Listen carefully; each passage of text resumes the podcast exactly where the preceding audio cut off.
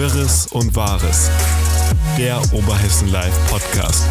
Für und um die Region. Offen, direkt, ehrlich.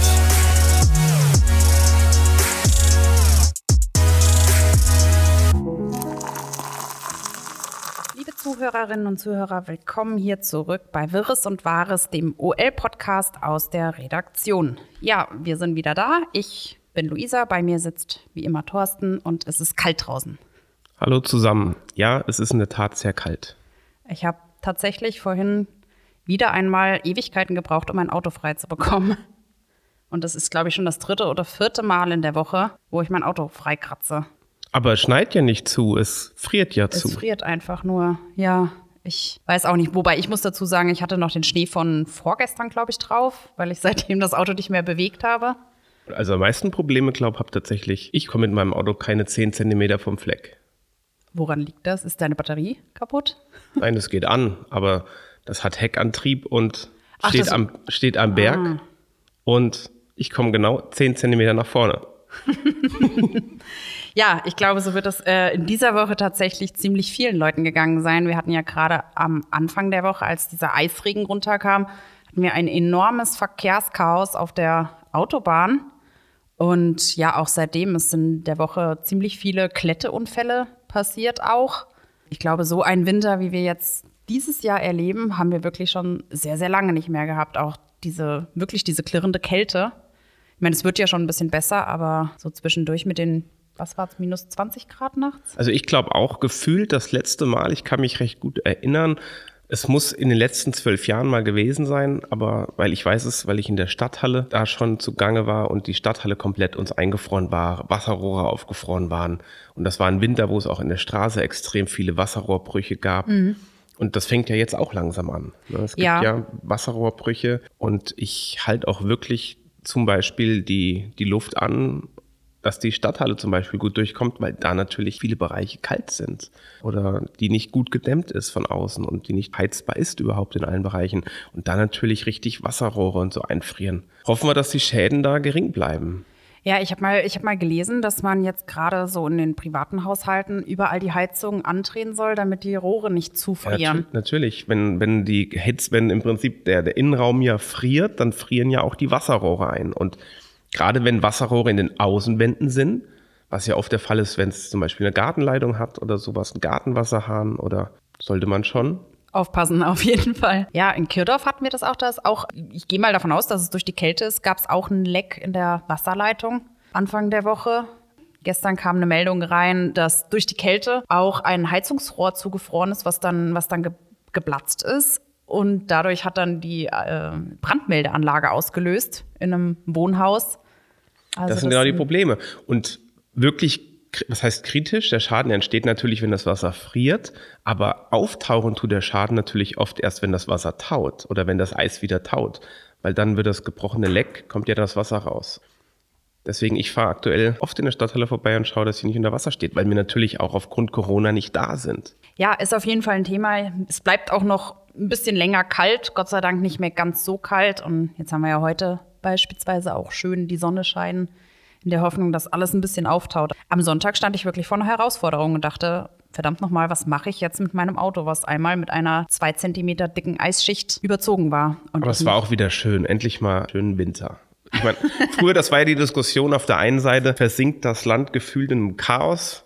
Auf der anderen Seite war das früher gefühlt zumindest viel öfter so. Und ich glaube nicht nur gefühlt, sondern auch wirklich. Ja, das ist durchaus, aber das sind so Sachen, die wir hier gar nicht mehr wirklich gewöhnt sind. Also zumindest das, ja. so diese enorme Kälte, das Eis. Also ich saß auch am- am Anfang im Auto und dachte so, oh Gott, wie fahre ich jetzt am besten? Was kann man dagegen machen? Also was, wenn ich rutsche, was passiert dann? Also das ist schon, ja, hier in Deutschland eigentlich gar nicht mehr so einem bewusst. Aber gleichzeitig haben die. Kinder natürlich einen Riesenspaß. Die fahren auf den Straßen, werden von Autos gezogen, Ja, können, Ja, ja. selbst hier in Alsfeld kann man wieder Schlitten fahren. Wann konnte man wirklich in Alsfeld realistisch mal Schlitten fahren? Ich habe am Sonntag Videos gesehen, private, bei WhatsApp oder auch bei Facebook oder ähnlichem, wo die Leute Schlittschuh auf der Straße gefahren Genau. sind. Also das war schon, ja, definitiv eine Sache, die man hier nicht so häufig sieht. Von daher schön, dass wir das genießen können, auch in dieser Zeit. Finde ich gut. Ich plädiere trotzdem dafür, dass der Frühling kommt.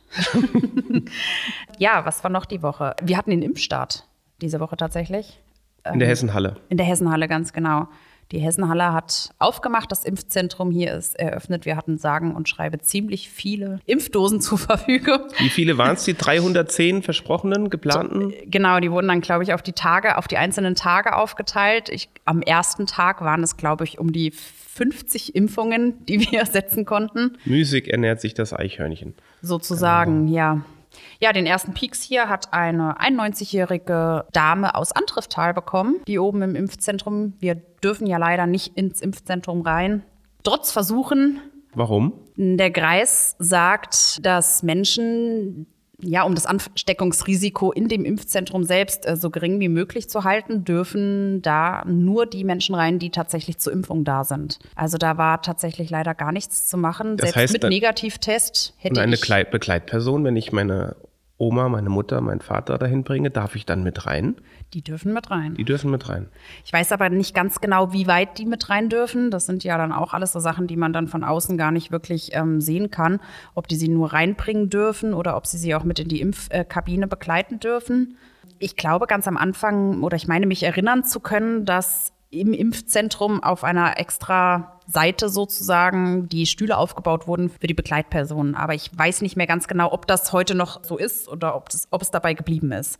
Das kann ich jetzt, kann ich wirklich gar nicht mehr sagen. Was ja. mich aber mal interessieren würde in dem ganzen Zusammenhang, ich kriege immer wieder draußen erzählt, wie lange Menschen Termine versuchen zu machen für ihre Mutter, Vater, Oma, Opa und mhm. man in irgendwelchen Warteschleifen hängt. Klär mich doch mal auf, wie genau läuft das? Wer darf überhaupt anrufen? Wieso muss ich anrufen? Ich dachte, man wird informiert, wenn man geimpft werden kann. Das war ganz am Anfang mal so geplant und ich weiß gar nicht, ob wirklich auch Briefe rausgegangen sind. Ich meine tatsächlich schon, dass an, an die Kategorie der ersten Primpf, äh, Primpf, Impfpriorisierung auch Briefe rausgegangen sind, zumindest an die über 80-Jährigen. Das heißt, Sie kriegen einen Brief, Sie können sich impfen lassen, rufen Sie uns an. Genau, genau. Da ist entweder eine Nummer hinterlegt oder man kann das Ganze auch online machen. Also ich kann es mal ganz kurz, ich habe die Erfahrung nicht gemacht, dass es lange gedauert hat. Hast du angerufen, einen Termin gemacht? Ich habe für meine Mutter einen Termin ausgemacht. Meine Mutter ist in der ambulanten Pflege tätig, fällt entsprechend auch unter diese erste Kategorie, also darf sich jetzt schon impfen lassen und ja, sie hat sehnsüchtig auf eine Impfung jetzt tatsächlich schon die ganze Zeit gewartet, wurde nicht vom mobilen Impfteam angefahren hier im Vogelsberg, wie jetzt beispielsweise die Heime zum Beispiel.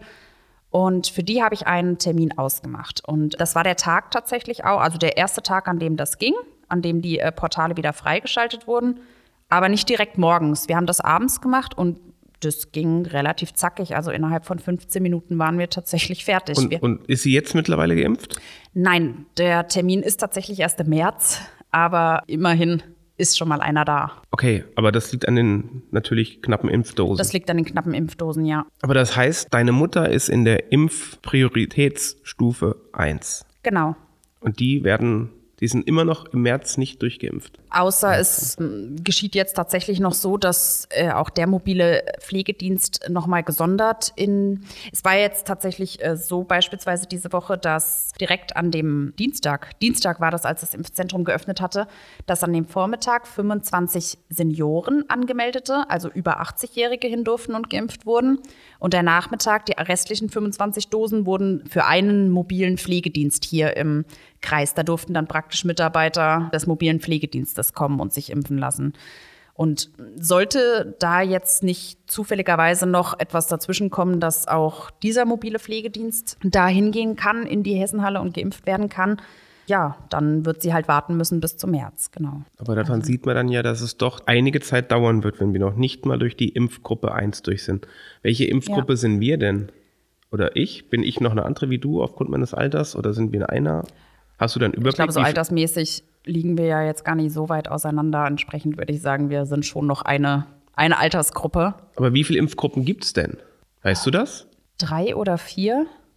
Ich habe es jetzt tatsächlich nicht mehr im Kopf. Es hat sich ja tatsächlich auch ein bisschen was in der Impfpriorisierung geändert. Auch mittlerweile, da wurde, es wurde angepasst und da habe ich tatsächlich jetzt nicht wirklich einen Überblick drüber, wer jetzt noch aussteht. Ich weiß nur dadurch, dass ich ähm, weder irgendwelche Vorerkrankungen habe oder in irgendeiner Weise zu Risikopatient zählen würde. Und aufgrund des noch relativ geringen Alters stehe ich, denke ich, in der Rangordnung Ganz hinten. äh, doch ziemlich weit hinten, ja. Entsprechend wird es noch ein bisschen dauern. Also ich, ich meine mich daran zu erinnern, dass in einer Pressekonferenz gesagt wurde, dass jeder bis Ende des Sommers, glaube ich, ein Impfangebot bekommen Ja, haben das hat soll. man ja gehört, aber Ende des Sommers ist ja noch sehr Sehr lange. abstrakt. Ja, ja. Also ich mache mir konkret noch keine Gedanken darüber, wann und wie ich geimpft werde. Das ist für mich tatsächlich noch gedanklich zu weit weg, dass ich überhaupt drüber nachdenke. ja, für mich persönlich auch. Aber was in dem Zusammenhang natürlich für Unmut gesorgt hat die Woche auch, war ja, dass genau diese Impfreihenfolge von ja, leitenden Persönlichkeiten aus der Kreisverwaltung Ja. übergangen wurde. Genau, das war äh, konkret tatsächlich ein Beispiel, also nicht mehrere. Es war eine Person, beziehungsweise er und äh, seine Ehefrau, die nicht beim Kreis beschäftigt ist, die sich, ja, ich weiß jetzt nicht, ob vordrängeln das richtige Wort ist. Ich finde, das klingt immer so ein bisschen negativ behaftet. Aber die wurden auf jeden Fall geimpft, obwohl sie eigentlich aufgrund des Alters, aufgrund der beruflichen Position und weiteren Faktoren eigentlich noch nicht an der Reihe gewesen wären.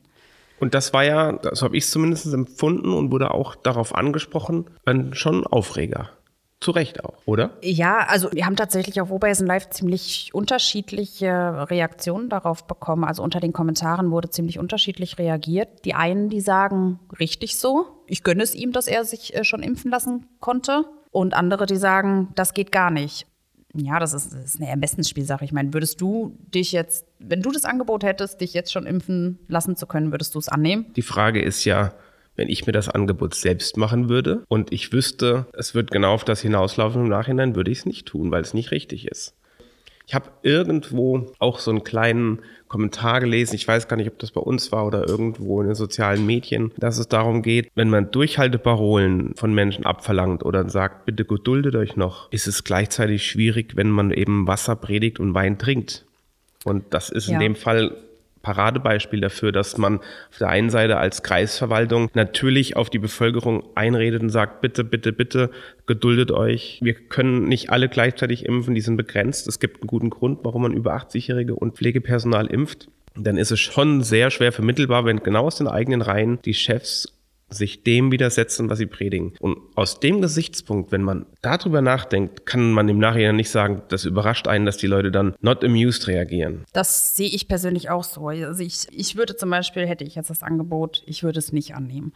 Ich könnte es, glaube ich, einfach moralisch nicht vereinbaren, wenn ich weiß, es gibt beispielsweise Hausärzte hier im Vogelsbergkreis, die tagtäglich auch zu infizierten Menschen nach Hause fahren, weil die keinen Platz mehr in einer Klinik bekommen haben und sie dann dort zu Hause pflegen beispielsweise und, oder auch die Abstriche nehmen und dann da eventuell jemand dabei ist, der auch positiv ist und, und, und. Das sind ja dann auch ja, Menschen, die direkt in Kontakt mit infizierten Personen stehen. Und ich weiß, dass die nicht geimpft werden, beispielsweise, weil sie vielleicht nicht im Impfzentrum arbeiten. Und dann hätte ich, also ich könnte das mit mir persönlich nicht vereinbaren. Gut, jetzt geht es aber natürlich auch drum, und das ist ja auch die Argumentation, zumindest habe ich das verstanden. Anfangs hat der Kreis es ja versucht zu rechtfertigen und zu verteidigen. Die Argumentation ist ja dann diese, dass die Impfdosen über waren. Aufgrund der Komplexität, die der Impfstoff benötigt in der Lagerung, ist kein Aufheben möglich. Also muss man es möglichst schnell an irgendwen verimpfen, der übertrieben gesprochen gerade in der Gegend rumläuft. Ja, ganz genau. Der dann sagt, ich nehme es, bevor es verfällt. Ja, aber da hätte ich doch vorher dran denken. Also ich finde, da ist ein Kritikpunkt am Kreis einfach, dass man sagen kann, okay, da muss man doch vorher dran denken, dass da Impfdosen übrig bleiben. Das wussten wir ja schon aus anderen Impfzentren, das wussten wir schon von mobilen Pflegeteams und, und, und. Dass da was übrig bleibt, war sicher. Also von daher hätte ich doch eine Notfallliste erstellt mit Leuten und hätte dann gesagt, okay, passt mal auf, trag, es gibt hier eine Notfallliste. Hier bitte nur Leute eintragen, die relativ flexibel sind. Die telefonieren wir dann einfach ab. Kurze Frage dazwischen. Die Frage ist ja tatsächlich, wie lang ist denn der Zeitraum zwischen, oh je, wir haben noch eine Impfdose übrig und der Impfstoff geht kaputt? Sind das wenige fünf Minuten? Dann würde ich dem sogar noch folgen. Sind es Stunde, zwei Stunden, vielleicht sogar mehrere Das Stunden? ist, das ist tatsächlich eine witzige Sache, weil genau das haben wir nämlich versucht auch rauszufinden. Der Kreis selber sagt, es wäre nur noch eine Stunde übrig geblieben. Dann wäre der Impfstoff verfallen und man hätte ihn wegkippen müssen. Ich meine, in einer Stunde, weiß Gott, da lässt sich viel tun. Also in einer Stunde lässt sich auch aus, ich sag jetzt mal, Freien Steinau anfahren, ja. Von daher denke ich eigentlich. Naja, es hat ja auch in einer Stunde gereicht, um die Frau des Mitarbeiters anzurufen. Auch noch mitzuimpfen, Die ja. ja wahrscheinlich aufgrund ihrer Tätigkeiten nicht vor Ort war und unmittelbar im Raum war. Ganz genau, das ist halt eben die Sache. Und wir haben versucht, das rauszufinden, weil wir im Internet tatsächlich dann einfach bei BioNTech, es hat sich ja um den BioNTech und äh, Pfizer-Impfstoff gehandelt, da haben wir eine Handlungsanweisung, wie man das zubereitet und wie lange dieser Impfstoff dann noch verflüssigt und vorbereitet haltbar ist und so weiter und so fort. Da haben wir komischerweise nur Zeitangaben von sechs Stunden gefunden auf so eine Art, das war wie so eine Art Beipackzettel tatsächlich haben dann beim hessischen Ministerium angefragt, beim, beim Innenministerium, die dafür zuständig sind.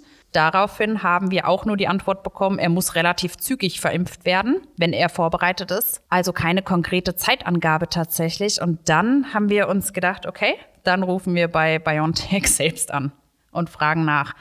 Da wurden wir dann von der Pressestelle weitergereicht an jemand anderen, der uns dann wiederum woanders hin weitergereicht hat, wo wir dann irgendwann rausgekommen sind bei jemandem, der sich damit auskenne und der darüber hätte Auskunft geben sollen. Der sagte allerdings auch, dass er relativ schnell, äh, äh, relativ zügig verimpft werden sollte, woraufhin wir dann wiederum gefragt haben, aber was ist mit den sechs Stunden, die da in dem Beipackzettel stehen und, und, und.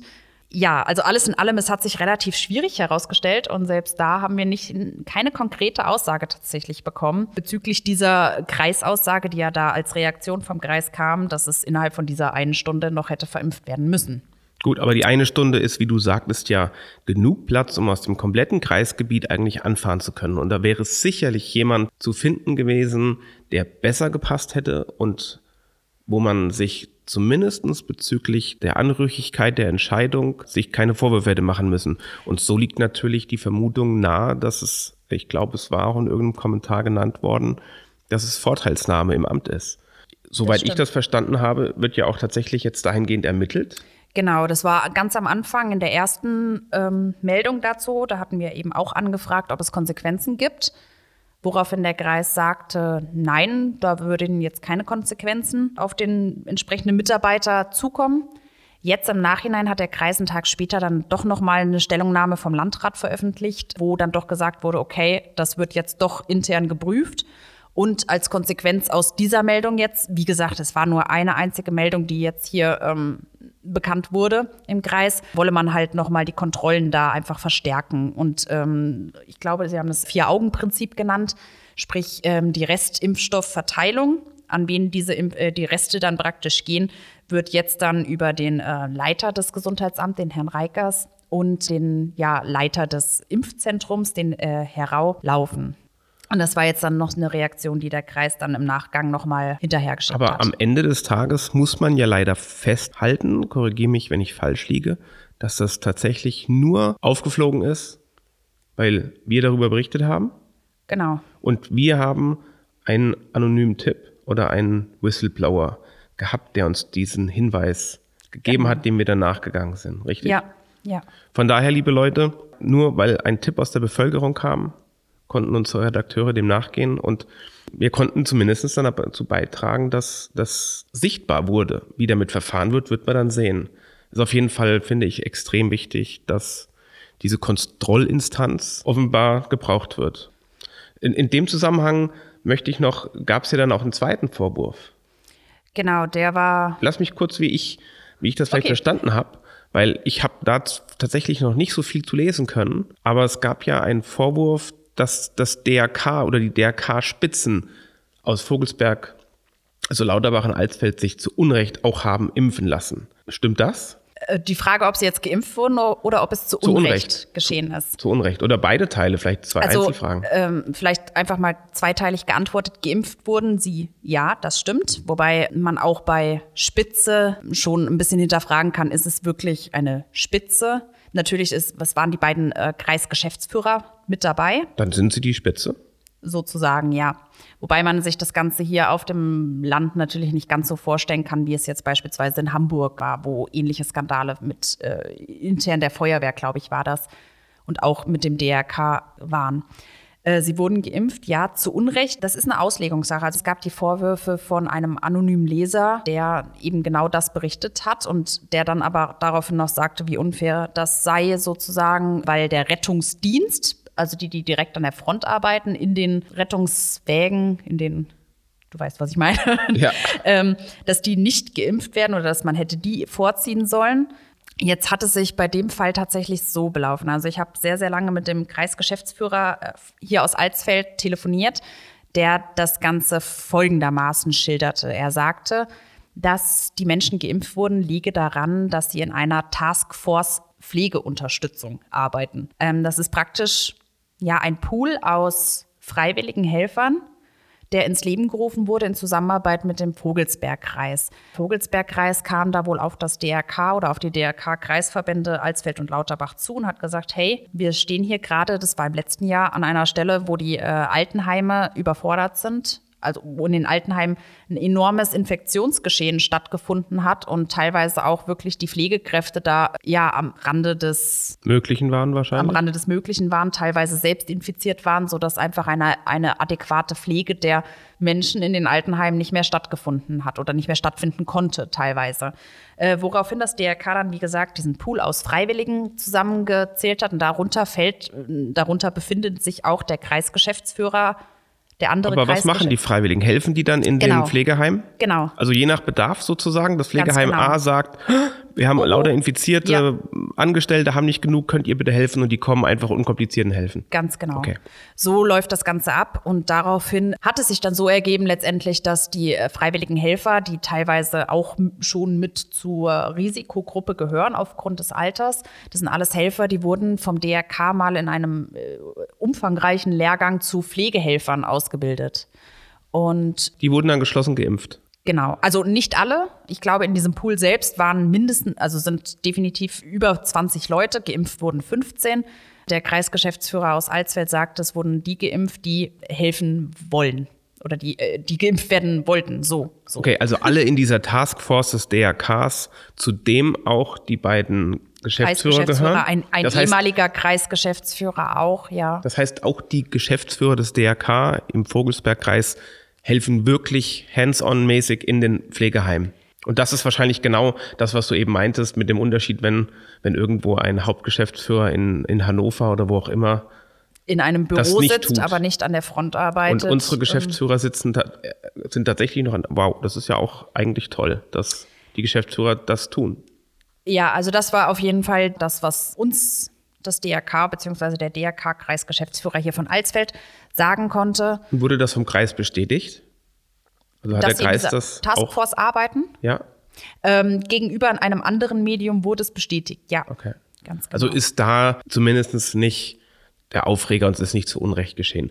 Kommt natürlich, jetzt stelle ich mir die Frage, wie kann es dann sein, dass die Aushilfen, die ehrenamtlichen Aushilfen schon geimpft werden und die tagtäglichen, wie deine Mutter, dann zum Beispiel noch nicht?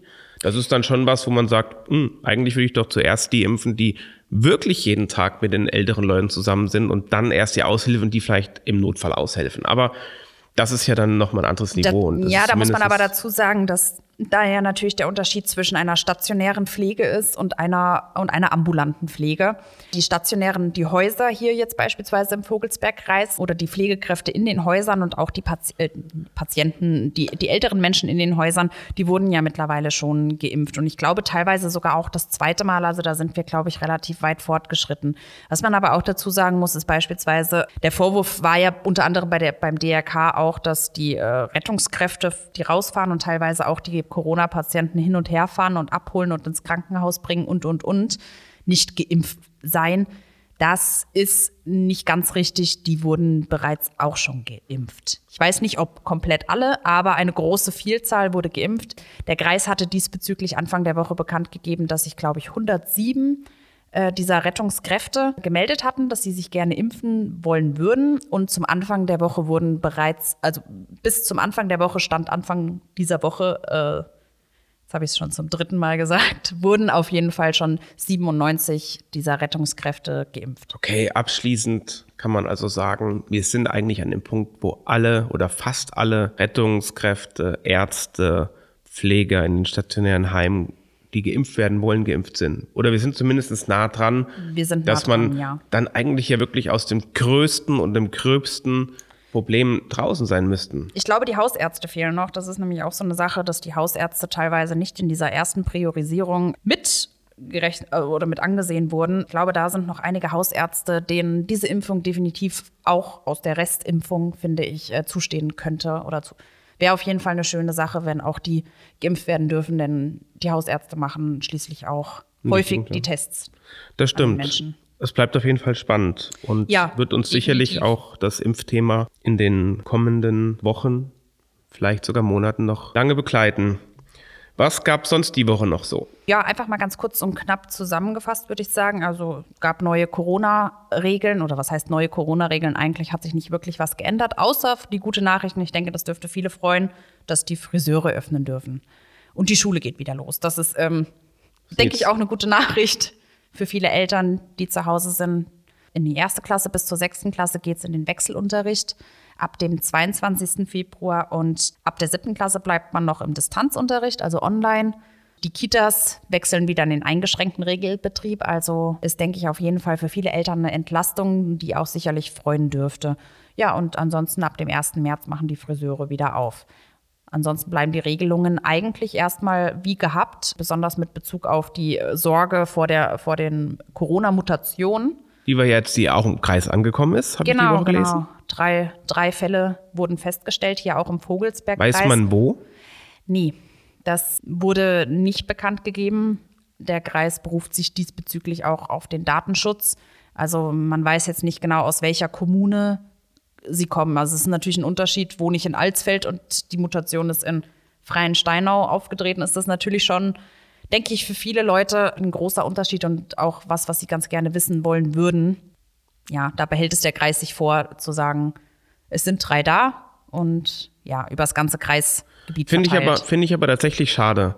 Weil wenn, wenn der Kreis die Mitarbeit der Bevölkerung sich wünscht oder die Bevölkerung oder der Staat sich insgesamt die Mitarbeit wünscht und die Mitarbeit ja auch wichtig ist und man vielleicht durch die blanke Information, dass die drei Fälle in Alsfeld aufgetreten sind, man natürlich noch mal alle Alsfelder noch mehr sensibilisieren könnte, bleibt zu Hause, das dass wir diese drei eben nicht noch weitertragen. Das, das ist was, was ich ja. einfach nicht verstehe, warum dieser Datenschutz immer wieder als Ausrede oder als Erklärung oder als das ist aber muss. auch nicht überall so. Also wir bekommen ja auch die Meldungen beispielsweise aus Gießen, vom Landkreis Gießen, der sehr, sehr offen ja, mit diesen Informationen umgeht. Also ich kann mich noch an die erste Meldung aus Gießen, als, der, als die erste Mutation festgestellt wurde, ich glaube, das ist mittlerweile auch zwei Wochen schon her, das war ziemlich genau erklärt, wo her diese Mutation oder wo diese Mutation aufgetaucht ist, wie viele Leute diesbezüglich dann tatsächlich äh, in einem Rattenschwanz ebenfalls in Quarantäne mussten und getestet werden mussten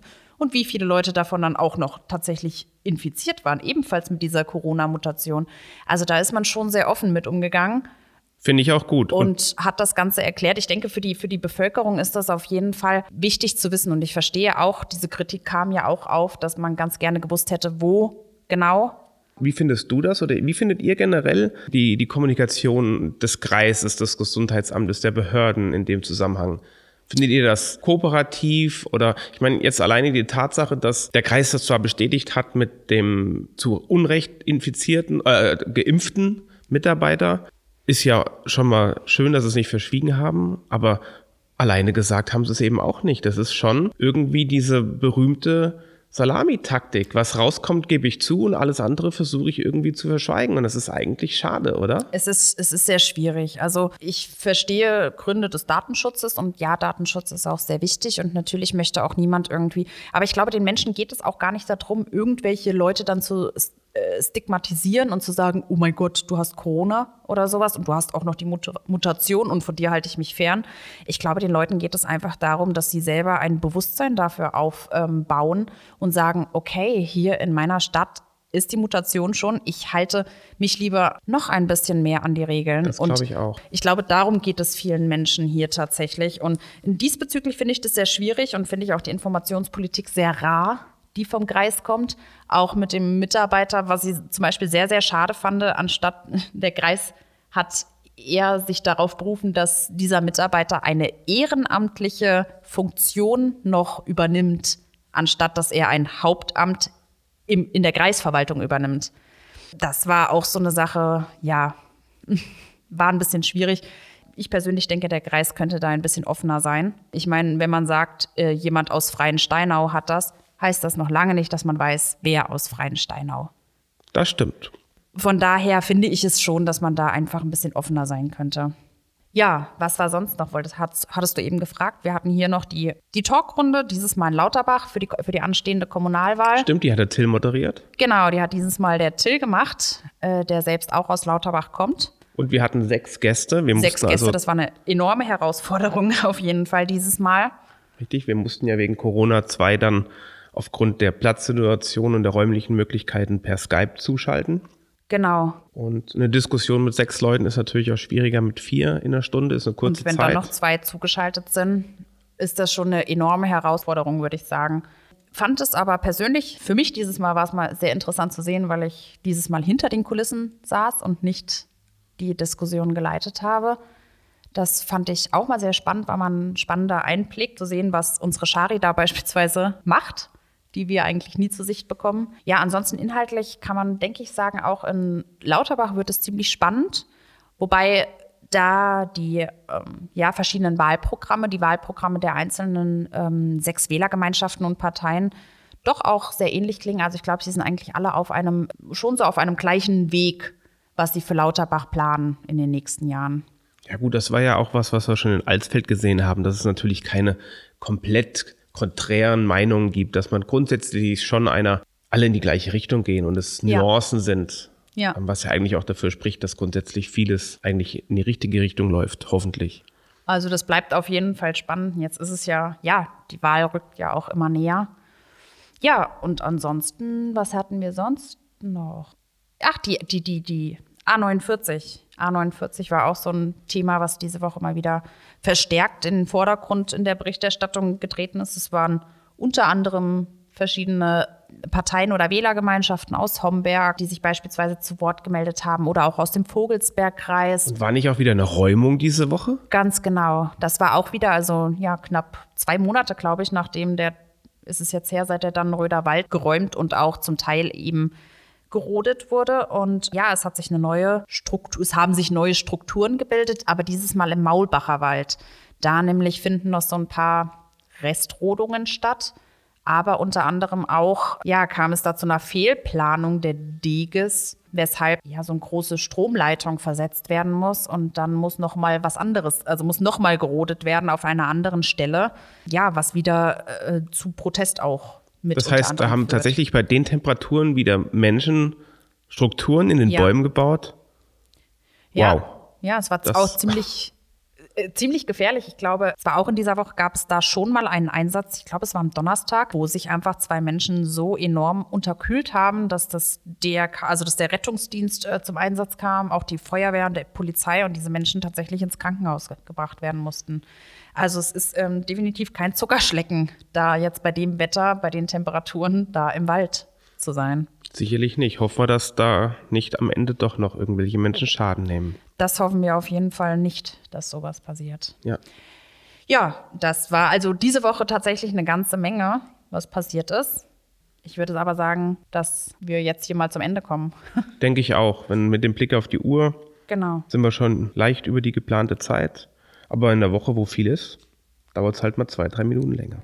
Das stimmt, passiert auf jeden Fall. Gut, dann freue ich mich darauf, dass Sie nächste Woche vielleicht wieder zuschalten und uns zuhören und verbleibe bis dahin mit ganz lieben Grüßen und ja, schreibt uns, falls Sie irgendwas haben für uns.